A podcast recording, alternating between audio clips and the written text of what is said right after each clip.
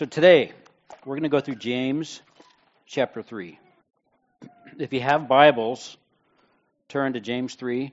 If you don't, we've got a couple on that table back there, and you can uh, grab one of those, and it's okay to get up. So let's read first, and then we'll get into it. James chapter 3. Not many of you should become teachers, my brothers, for you know that we who teach will be judged with greater strictness. For we all stumble in many ways. And if anyone does not stumble in what he says, he is a perfect man, able to also to bridle his whole body. If we put bits into the mouths of horses so that they obey us, we guide their whole bodies as well. Look at the ships also. Though they are so large and are driven by strong winds, they are guided by a very small rudder wherever the will of the pilot directs. So also, the tongue is a small member yet it boasts of great things. How great a forest is set ablaze by such a small fire! And the tongue is a fire, a world of unrighteousness. The tongue is set among our members, staining the whole body, setting it on fire, the entire course of life, and set on fire by hell. For every kind of beast and bird, of reptile and sea creature, can be tamed and has been tamed by mankind. But no human being can, save, can tame the tongue. It's a restless evil full of deadly poison. With it, we bless our Lord and Father, and with it, we curse the people who are made in the likeness of God. From the same mouth come blessing and cursings. My brother, these things ought not to be so. Does a spring pour forth from the same opening both fresh and salt water? Can a fig tree, my brothers, bear olives, or a grapefruit or a grapevine produce figs? Neither can a salt pond yield fresh water. Who is wise and understanding among you? By his good conduct, let him show his works in the meekness of wisdom. But if you have bitter jealousy and selfish ambition in your hearts, do not boast and be false to the truth. This is not the wisdom that comes down from above, but is earthly, unspiritual, and demonic. For where jealousy and selfish ambition exist, there will be disorder in every vile practice. But the wisdom from above is first pure then peaceable, gentle, open to reason, full of mercy and good fruits, impartial and sincere.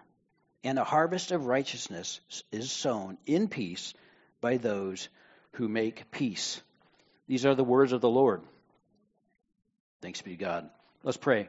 Heavenly Father, we, uh, we uh, come here to learn from you. Lord, let these words be from you, Holy Spirit, as I prepared and wrote. And as I speak now, we trust you, Lord, that uh, the uh, the word that goes forth will not be um, will not uh, be fall flat, but will go where you direct it. And we know it's like a two-edged sword. I pray that it would go into the hearts of us here. As Jason said, Lord, let us be like fertile ground for the seed that is your word, and let it uh, do the work that you intend for it to do. In Jesus' name, Amen. So James chapter three. This whole chapter it's, it's the famous chapter about speech. It's like talking and the words we say, and and he he gets into it pretty uh, pretty heavily. Uh, so we're going to go through that. So little overview first. Um, so he sets out to teach us in this book of James that faith works, meaning faith results in action. Real faith inside every believer should bear fruit. It should come out in a way that's like visible, that you can see it. Um, in other words, we will do what we truly believe. He encourages us to take joy in trials in chapter 1, which Jason referred to, because this faith that we have grows in steadfastness and we become more complete. That's what the trials do in faith. Getting deeper into this letter, so we, we see that James is providing believers with a series of challenges or tests to our faith. Um, and it's a way to evaluate the faith that we have. It's, it's like the equivalent of a troubleshooting manual for your faith. So, to recap, when lived out, faith can be demonstrated uh, for all to see by being quick to hear and slow to speak and slow to anger, from chapter 1, being doers of the word and not hearers only, which deceives ourselves, also from chapter 1, being, um, becoming impartial as God is impartial, which we talked about a couple weeks ago in chapter 2, and then taming the tongue and examples of human wisdom versus divine or heavenly wisdom, and that's where we'll be today. So, speech flows from the heart. First off, it's good for us to pay attention that James uses the term of endearment. He says, "Hey, brothers." He's like, "You're you're my brothers." Um, as I said a couple weeks back, he's addressing like these early Christians, these these Christian, these Jewish. They're all they were all Jews at one point. Jesus came, a lot of them believed, and these early Christians, they got like they they went out, they got persecuted, and they started going out. And so he his letter is to them. They're out in what's called the dispersion. They dispersed. Um, coming off the end of chapter 2, he lays out the case that faith without works is dead. Um, now he's moving right into speech. So words like works um, or like physical actions, words flow from our hearts um, and are a sign of what's inside. You will do what you believe. Now we're going to learn about how you'll say what you believe. If you believe a certain way, it will come out in your words. Um, so Jesus said uh, to to uh, give a, a little overarching blueprint. Jesus said this in Matthew 12. He said, "How can you speak good when you're evil? For out of the abundance of the heart, the mouth speaks. The good person out of his good treasure brings forth good, and the evil person out of his evil treasure brings forth evil." So it makes complete logical sense, and Jesus said it first. So this was about 15 years or so before uh, James wrote this book.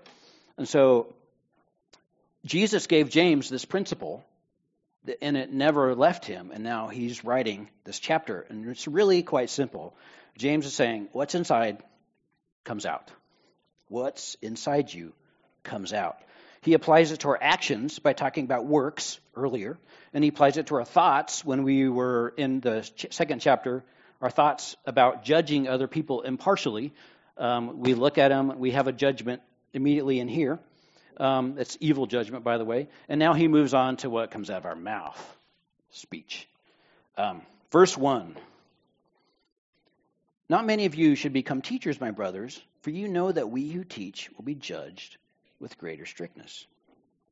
That's a heavy verse, especially because I'm up here teaching. but, but I will tell you, the people that teach have to teach if God tells them to teach. Like you also like yeah, you're going to be judged more strict, but you don't want to say, "Hey, sorry God, I know you really want me to do this thing, but you know you're going to judge me pretty strict, so yeah, I don't want to be judged strict." Uh, no, that's this is this is hard, but it's true um, because truth does matter. Teaching is like the it's like the ultimate form of speaking. Um, teaching it causes other people to know stuff, uh, and uh, its goal is to spread knowledge. A teacher's words are, are an agent of change as they go out, and they're powerful in advancing truth or equally powerful in advancing lies, like falsehoods. If you get up and preach or teach, you can spread falsehood like a wildfire, wildfire that you wouldn't if you weren't if you didn't have a microphone, basically. So whether these are true or false, a teacher and the things he says has great consequences huge consequences. So teaching in this context, it would refer to uh, the organized exposition of God's word, like we're doing right now. These early Christians would have had a, a, similar thing. They all had these gatherings, and they'd, they'd learn from the word, and a qualified elder would bring the word. And this type of speech, delivery of God's own truth, is supreme among all types of speech. Um, and it carries the most heavy weight of judgment um, a preacher's job is to speak with the goal of changing the beliefs of the listener from wrong to right, from what's not God's truth to what is God's truth, or from incorrect to correct. Um, having wrong beliefs is, is the default state of, of everybody, right? It's the de- default state of us is to not really know. So I believe something a little weird. I think God is like this because I haven't been in the Word. I think God, you know, and that's going to affect how I act and how I live my life. And the goal of preaching is to fix that. Um, so, uh, Paul underscores this in 2 Timothy 2:15 where he tells us that correct preaching will be shame-free. He says, "Do your best to present yourself to God as one approved, a worker who has no need to be ashamed, comma, rightly handling the word of truth." And to, to state that in the opposite way, it would be poorly handling the word of truth which is the Bible, will, will result in shame. It's, so it's, it's, it's a supreme kind of kind of action here. So the word of truth is God's revelation to mankind. Um, to quote the Westminster Confession, the word of God, which is con- contained in the scriptures of the Old and New Testaments, uses the is the only rule to direct us on how we may glorify God and enjoy Him. This is the the only rule that God has given to humans on how to glorify God and how to enjoy enjoy Him. Uh, it primarily teaches what man must believe about God and what God requires of man. In it are contained all of the instructions for life, and those who presume to teach the scriptures have to take great, like great care to not teach what is not in there. Like when I'm when I'm going through this, I'm a human being and I have my own opinions about a lot of things, right? You guys know me. I'm not super opinionated, but I have them. They're up here, and I, as I'm writing them, I have to pray, like Holy Spirit, guide my my typing fingers. Don't let this, don't let what I say override what you say, and that's that's something all preachers have to heavily um, pay attention to. Uh, and John one, uh, chapter one, does tell us that Jesus Himself is the Word, so it's something that has to be handled with with great like care and and honor. Uh, when someone stands up here and says, These are the words of the Lord, proceeds to expand, to explain, or you know, otherwise expound on on these on the on what's in here. The the goal is that the Holy Spirit will take what's true and drive it into our hearts. We all know that if you have a, a, data set, you have a string of data programmers in here, and you change a couple of characters, you're not improving the data. You're making it unreadable. You're, if I if I get the last two numbers of Randy's phone wrong and I call him, I'm going to get somebody else.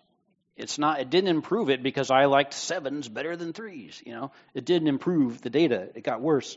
Um, so the result will will be more understanding and changed lives. We want the Holy Spirit to take what's true, His Word, and go into our lives and change them for the better. So eternal souls are are on the line. Um, teaching something other than God's word, of course, is fine as long as it's true. I mean, we a lot of us teach a lot of things in a lot of different places. Um, teachers teach. Obviously, you want it to be true, um, but teaching from this position implies that the words you're you're unpacking are God's words from God Himself, and so we can't presume to, to fudge this at all. And so that's why we as a church, we pray for the people who teach. And, and you guys do that, and, and thank you for that. Um, so, yeah, the uh, there will be a stricter judgment. On that great judgment day, there's it's as Bob said, it's the bema seat, right? You're a Christian, you're judged based on your actions, and your your your heavenly rewards will be like based on what good did you do with what you had. And when a, when a, when a guy who teaches the word, Jesus is going to adjust his glasses and, and, get his get his book out and open up another book, and he's he's going to really pay attention. All right, all right, you taught my word. There's a stricter judgment here, and so picture a courtroom. It's it's a little bit scary, and James is kind of giving us that idea. I'm trying, you know, I'm starting to get chills a little bit. he's telling us that preaching is vitally important. And it's an activity that's just not meant for everybody. It's just it's just not. And I think that if you're preaching, you should be called. But he moves right there into verse 2, into something that we all know, like everybody. He says everybody stumbles. Okay, that's not a huge revelation, right? We all stumble. It's a nice flat statement of truth. And it's so it's so basic. It's almost like ridiculous. It's almost ridiculous. Okay, but James is building up to something that's a bit more dramatic. Um, let me read verse two. He says, we all stumble in many ways, and if anyone does not stumble in what he says, he's a perfect man, also able to bridle his whole body. So, so we all stumble, right? Fine and good. But we're led there into this hypothetical example of this perfect person, this perfect man who doesn't stumble in the words he speaks. And when he uses the word stumble, obviously he's not talking about a halting pattern of speech like if I mispronounce a word or whatever because I'm going too fast or nervous. But rather, it's about something said that would trip us up in a way that would hinder or block the truth or or stop or degrade somebody's spiritual progress right this is about God's truth. That's what the stumble. For example, a teacher of the word could be stumbling in his speech, but if he were to verbalize some opinion of his that like covered over or blocked God's truth, that would be a stumble. For a non-preacher, it would be like the sin of boasting. It's, it's a way that we speak uh, that is stumbling, or which we'll talk about later, but or flattery or gossip or like slander. Some of those or those those those sins that we do by speaking, or lying through omission, or you know, selective truth telling, like I'm just going to tell a little bit of this truth, but not the whole thing. Um, and it's that sort of thing. So th- that is a stumble, and everybody stumbles. But then this hypothetical person, he says, if this hypothetical person speaks only what is perfect, having zero sin in what he says, then James conclude that the rest of him will be perfect already. This hypothetical it puts a dramatic emphasis on just how difficult it is to control speech. He's saying, this is super hard to control. If this hypothetical person had it mastered, it would be the last thing he had to master. It would be the last battle for him to fight.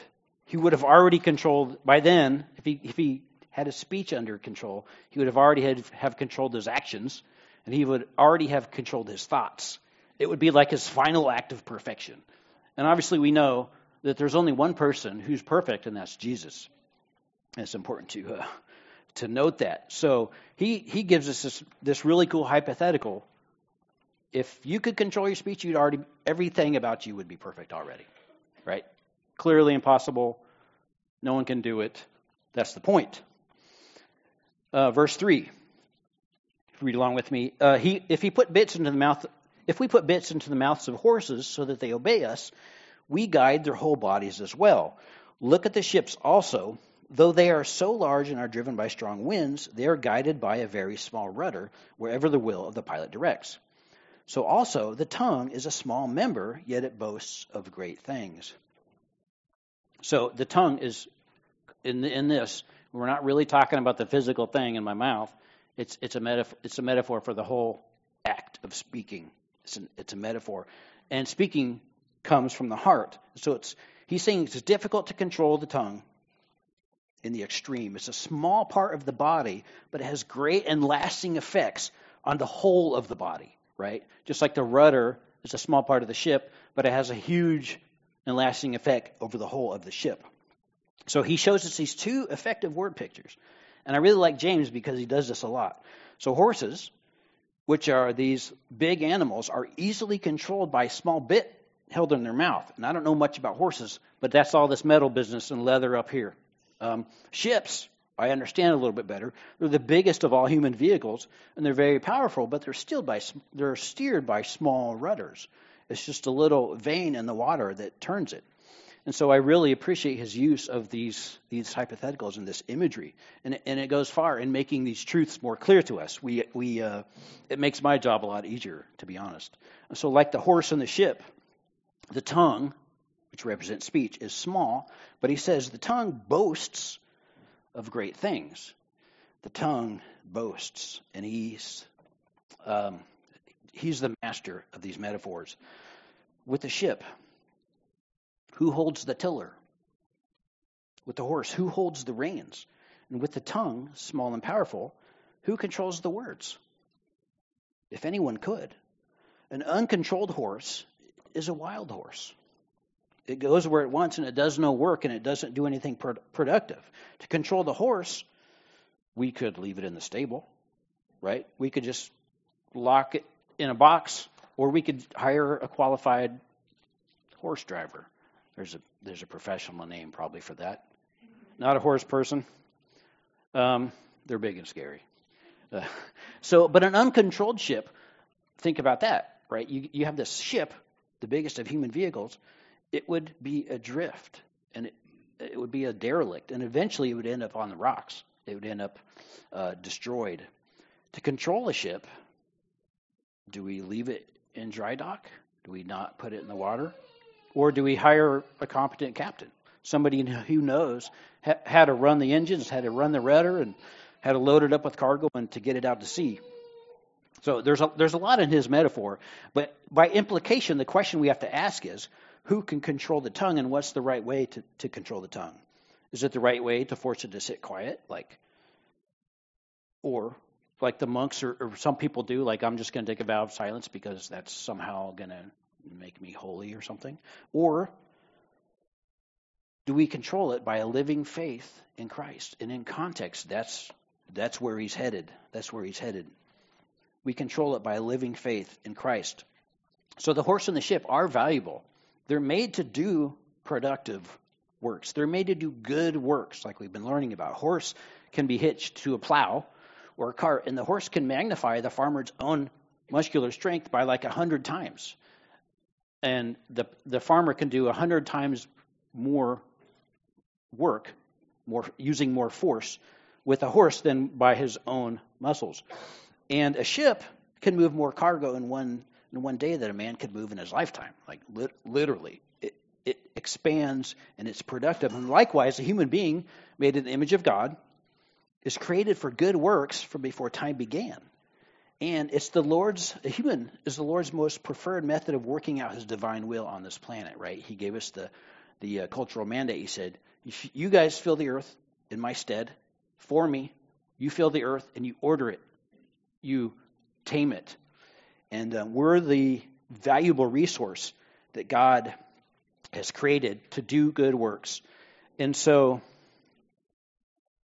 if um, just as with the ship and the horse, and leaving leaving a man to run wild with his either with his speech or with his body, it would be a complete waste of something that that God intended to do good things, to do His will on earth.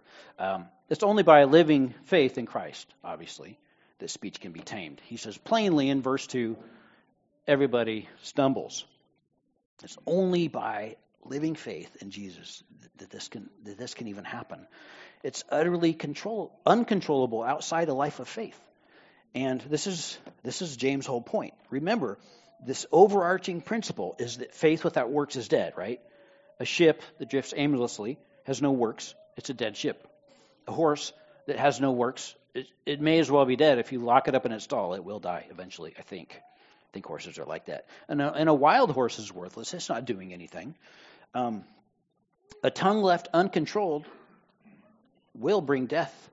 And he, and he says that a little bit later.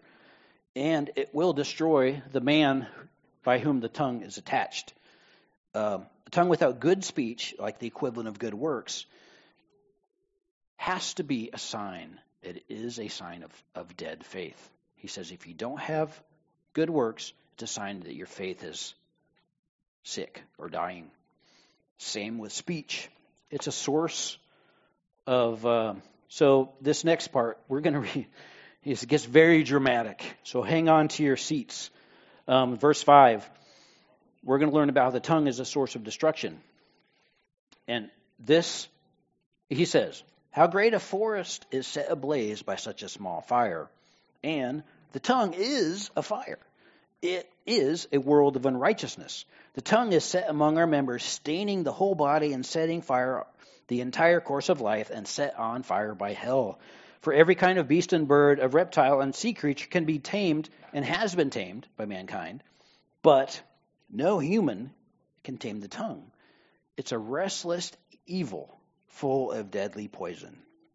So, this is the equivalent of James chopping through our front door with his fire axe and running around the room yelling, "Fire! Fire! Fire!" Like he's saying, it's all it's all on fire. Your whole house is on fire. You get there's fire everywhere. The tongue is fire. The results are fire. It's all going to end up in the fires of hell. It's very dramatic. I and I and I kind of like that. James is he's a good writer. Um, so though it's a small part of a man, a tongue or speech, you know, as a metaphor for speech, has the power to set the whole life ablaze, right? And I think we all kind of know this as believers. As um, I know that uh, I, I will have to say this. You guys, you guys do this. You guys are very, very good, and there's a lot of faith in this room, and there's a lot of controlled speech, and I, it's good. It's good. Keep, keep doing it. Um, so from fire to fire goes the lifespan of sinful words spoken outside the control of the living faith. So, in hell itself is the destination of, of this of this kind of unrighteousness. And James makes this point with this extreme imagery. He's yelling fire. It's extreme imagery. It's a stain. He calls it an untamable beast. It's a stain. It's, it's full of deadly poison. And, you know, if you could store speech in a barrel, it would have the skull and the crossbones on it, and it would be locked in a concrete room somewhere. Uh, he's, he's basically saying, you guys, speech is dangerous. It's dangerous. It can do so much damage. It can do so much unrighteous harm. He's like, pay attention. I'm going to use all these, you know, I'm going to. He's being very dramatic about speech. Very dramatic. Um, so we know that James was um, influenced a lot by the Proverbs, a lot of the way he writes and things. And so I found a couple of these Proverbs which I think help him make his point. Um, Proverbs 119 says, When words are many, transgression is not lacking. But whoever restrains his lips is prudent. In other words, it's smart to talk less. Uh, Proverbs 15:4 says, "A gentle tongue is a tree of life, but perverseness in it breaks the spirit." Perverseness in speech can break a spirit. Proverbs 18:21 says, "Death and life are in the power of the tongue, and those who love it will eat its fruit." Death and life are in the power of the tongue. And so he's not saying all speech is bad, right? Death and life. It can be it's a it's a super powerful tool. Um, I heard it once said that every sort of evil in the world finds an ally in the tongue. If there's an evil out there and there's someone who's willing to speak about it, it's an ally. So there's an old children's saying. Does anyone know what it is? Starts with sticks. Sticks and stones can break my bones, but words will never hurt me, right? It's like I don't know where that came from, but it's pretty stupid and it's com- completely it's completely false. If you get beat with a stick or hit with a rock, those cuts are going away. Right? That that will heal unless you have some weird disease that but on the whole, that he, that cut, that bruise will go away. So much the pain will the pain will pass, the cut will heal, the bleeding will stop, and even over time the the memory of that will stop. When I was 4 years no, it's closer to 6 because I remember it there was this there was we met these new group of people from church and we went over to their house and I had this this guy was my was going to be my friend you know I was and then he had a younger brother and he threw a rock at me and it hit me right here in the forehead and I still have a little scab right there. I'll never forget it but I don't and it I will tell you it hurt but I don't remember it hurt because things heal so that statement, that child statement, is completely wrong. The scab was is long gone, and I don't even remember the pain. But as we all know, words can cut right to the heart, and the, the wounds that they make can last an entire life. And like James says, you can light your life on fire, like from with the fires of hell, by words, and especially words that respond you know, of a, from a mind, from speech that's faithless and sinful. Uh, he makes, and, and is full of unrighteousness. It's super dangerous, and he makes he makes no bones about it. Faith, or sorry, speech can torch can torch your life. Speech can torch your life, and that is that's that's that's a pretty strong warning. He's uh he's not beating around the bush. Um, to continue, if you guys look down with me to verse nine, he says. With it, we bless our Lord and Father, with the tongue he's speaking of. And with it, we curse people who are made in the likeness of God. From the same mouth come blessing and cursings. My brothers, there's that term again, these things ought not to be so. Does a spring pour forth from the same opening both fresh and salt water? Can a fig tree, my brothers, bear olives? Or a grapevine produce figs? Neither can a salt pond yield fresh water. So, with our, our words, we can bless and we can curse. We can praise and we can slander, uh, as James says. He says, These things ought not to be so. He's, it's, it's like the rule of ought. It, it just ought not to be so. So, if we think we're above it all because we're not cursing God, but I'm cursing a person, God's word says otherwise. It says otherwise. That person is made in the very image of God, and God's image means something. It's not worthless. He said, These things ought not to be so. um, like salt and fresh water, can't come from the same spring or a tree, like a one, one kind of tree could bear the fruit of another kind.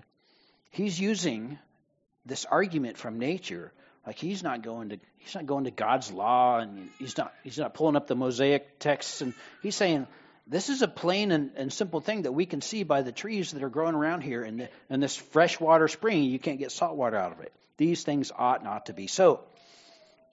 Um, I did hear a preacher that once said, Our words are a barometer, a barometer of our spiritual condition, and you ought not to be in two conditions at once. In fact, I'd say it's impossible. And so, to read uh, further, verse 13 Who is wise and understanding among you? By his good conduct, let him show his works in the meekness of wisdom. But if you have bitter jealousy and selfish ambition in your hearts, do not boast and be false to the truth. So, in verse 13, he, he's kind of shifting shifting gears here. And, and in your Bibles, you might you might have a heading which is added later uh, that says wisdom or something along those lines. So we let's back up and take a wider view. So as I mentioned briefly earlier, he, he's writing the book of James is is wonderful. He's essentially like a faith troubleshooting manual. Um, it, in my hands, like I have this book, and, and he wrote this thing, and it's complete with it's, it has a series of examination points, and it has examples, and it has these glossy, dramatic visuals. Like I can flip a page, and well, there's a picture of the whole house on fire, like that. That's a lot of fire. So it's it's got visuals, it's got it's got ways for us to trace and to pinpoint and examine our own faith and like the status, like how am I doing? on our own faith by looking at by looking for these things. There are certain signs in here. There's good signs, there's positive signs, and there's negative signs. This is this is a troubleshooting manual. Um, it's a lot like uh, judging the status of a used car. Like we've all bought used cars, right? Um, there's a, if the driver's seat is like unusually like wear free and like the pedals are like wear free, then we know that this car is like more driven more highway miles than off highway miles. Um, am I right, Randy? Uh, it, you know, if if the headlights are like yellow and fogged, you know that thing has never been in a garage, no matter what they say. Um, and, and and if the body panels, right, to speak more in Nick's language, if they're like really close over here, but on this side they're like, oh, that's that's a quarter inch gap. Like, man, that thing's that thing's been in the shop. That thing's had some body work done. I don't care if they say it's been wreck free. Um, so, in the same way, we get a list of these things to check in the book of James, in the faith troubleshooting manual. And am I quick to anger? Well, that's a warning light. That's a warning light in my manual. That's that's not good. Am I impartial? That that's good. That's a green light on my dash there. It's a good sign that my faith is is healthy. Do I obey the word after I hear it, or am I a hearer who doesn't do, therefore deceiving myself? That's something I can trace to see how my faith is doing. Um, that you know, if I obey the word after I hear it, good sign. That's a green light. So he gets down to the application of this all, and he asks the rhetorical question Who is wise and understanding among you? And understanding among you. In other words, he's saying, You've heard me you've heard me write all this. Who here is paying attention? Who here is paying attention, brothers? Where's where's my brothers at? It's by our good conduct, he says, that the evidence of our faith, the evidence of our faith is shown by good conduct. And the Lord, through His Word, right, instructs us that we need to display these good works in wisdom. And specifically here, it's interesting, in wisdom, a type of wisdom that is meek. Type of wisdom that is meek and comes from above. So, wisdom, like faith, and born by faith uh, can flow out and show in like in good works. There's a meek or humble way of doing things, and this shows wisdom. Um, one commentator says that true wisdom is evident by his meek, meek manner. Those who do their good works in a way designed to bring attention to themselves shows the true lack of wisdom. Right? It's boasting. It's boasting. Meekness is a bit uh, of an unused or or misused word in our culture, but it's tied closely with the word humility, which we all understand a little bit more. Um, the Greek word for it means gentleness, but not in a passive gentleness, growing out of weakness or resignation. It's it's an active attitude of deliberate acceptance. That's the, the Greek definition of the word meek. So seeking attention for yourself in doing good would indicate a lack of true wisdom. But wisdom and living faith are shown in meek or humble and selfless good works. So, as we do good works in meekness and wisdom, let's keep God's word. Specifically, this, this book of James, this troubleshooting manual, close at hand. Use it to see if we've got those signs of a dead faith, the signs of bitter jealousy or selfish ambition, selfish ambition. And the charge for James is do not boast and be false to the truth. Do not boast and be false to the truth. He says, pay attention. We have to keep an eye on this. Don't boast and be false to the truth. And, and to back up and read a verse out of chapter 1, he says, If anyone thinks he's religious and doesn't bridle his tongue but deceives his heart, then his this person's religion is worthless. It's like literally worthless. He's saying, doesn't matter what you do, if you don't control the words that come out of your mouth, your religion is worthless. Doesn't matter. So if we don't control our speech, then even we are deceived. Note that in verse 14, we're commanded to control our speech even if or even while there could be jealousy and selfishness in our hearts. Faith can be weak and it can be small, but we know it can be built up um, by staying in the Word. Romans 10 17 says, Faith comes by hearing, and hearing through the Word of Christ. That's the Bible. Meek wisdom is shown through actions that glorify God. It doesn't boast or satisfy jealousy and selfishness, right? Meekness and humility, since they're connected, and God resists the proud but gives grace to the humble. Another famous verse. So, this kind of wisdom, you know, having come down this chapter, he says you can't control it. This kind of faith produced speech, this kind of wisdom can only come from the Lord, it can only come from above. Um, there, it's the only way for true control. He told us back in chapter 1 that we should ask God for wisdom. And he told us that we'll get it for sure if we do, if we ask in faith.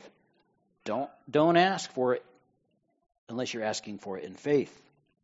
And so I want to end with this last piece. James is giving us these pictures of wisdom. He starts us off in speech. Here's speech. The tongue is can boast, um, but boasting is is the earthly kind of wisdom. And to end this thing, he lays out these, and he contrasts these two types of wisdom. Verse 15 says, This is not the wisdom that comes down from above, so referring to um, the, the bad kind of speech, but it's earthly, unspiritual, and demonic. For where jealousy and selfish ambition exist, there will be disorder and every vile practice.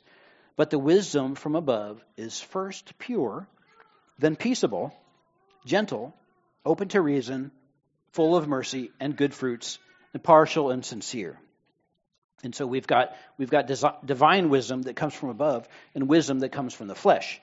The first type the first type of wisdom comes from a perfect God, and the second type it doesn't. It comes from us. The Greek word used suggests that the earthly wisdom has to do with the body, and it's like uh, the or the soul or emotions, but not the spirit. And so the King James calls it sensual, in other words, it's like of the senses, right? It's it's wisdom that I have in my person and that I have somehow made up over time, and it's just complete falsehood. It's complete baloney. Um, and he lays out these seven characteristics of each of these two types, right? First, we have this faithless or worldly wisdom, and it's earthly, which is like from, from below. It's unspiritual. It's you know, it's of the senses. It's demonic. It's uh, uh, used by the devil. It's jealous. It's selfish. It's disorderly and vile. And we can see, like, clearly, the, these are the things that he's warning us about in, in speech. We have speech like this, we're going to burn the house down. We're just going to burn it. By contrast, uh, the divine or heavenly wisdom achieved only through faith is pure, which is a synonym of holy, right? It's holy. It's peaceable, which means it's not like we're not getting in these quarreling fights. There's there's no strife. It's gentle or inconsiderate of others. Um, it's open to reason, it, which is a characteristic of meekness and humility. If you if you're not humble and you're not meek, you're not. No one's going to reason with you because you you've got all the answers. So divine wisdom is open to reason and it's merciful. We talked about in chapter two. Mercy triumphs over judgment. We should live as people who are judged under the law of liberty, which is Christ's law. It's love God, love others. Um, that takes us, that reminds us of that. It results in good fruits and is impartial and sincere, which we talked about in chapter 2. So, keep this uh, troubleshooting manual handy. Check up on our speech, right? This is what this is for. We're, we're to hear the word and to do something about it so that we're not to deceive ourselves.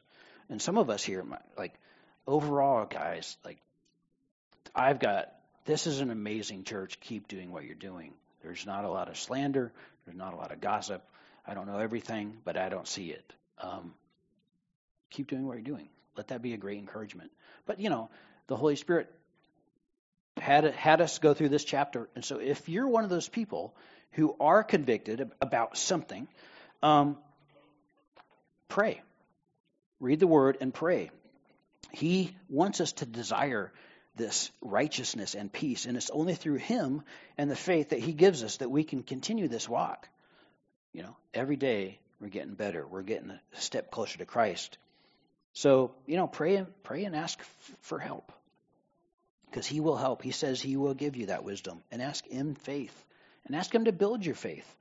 It's only by his power that we can like truly control our tongue. Verse 18 says, the harvest of righteousness is sown in peace by those who make peace. It's a beautiful, beautiful verse. We want this. We want peaceful righteousness. We want righteousness and we want peace and we want whatever they are when they're combined. We want that. Uh, so plant those seeds. Plant those seeds with your mouth, with the words that come out of your mouth. Plant those seeds of peace and righteousness into each other. So use your words to lift up, to build up. Look for people that are discouraged and who need that encouragement. And so words, and think about this, these two types of wisdom. Words that are pure, peaceful, gentle, reasonable, merciful, impartial, and sincere. Words that come from divine wisdom. That stuff is from the Lord. You guys, we can do this. And we are doing it in, uh, in this room in many ways. And so I'll leave you guys with this. Um, we read it in Psalm 19. The last verse is, is so great. Let the words of my mouth and the meditation of my heart be acceptable in your sight, O Lord, my rock and my redeemer. That's David's prayer, and that's our prayer. Let me pray.